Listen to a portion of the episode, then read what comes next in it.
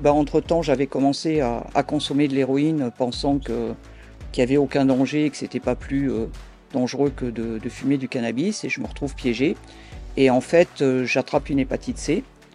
Euh, je perds à ce moment-là 35 kilos. Enfin, je me retrouve à. Non, je me retrouve.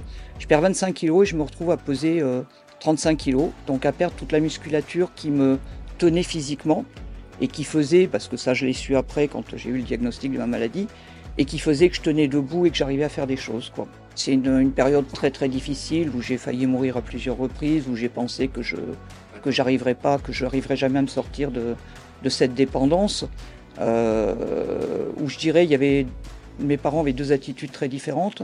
Mon père disait bah faut la faire enfermer, la soigner de force, et ma mère disait non non, je sais qu'Odile veut s'en sortir et qu'elle s'en sortira.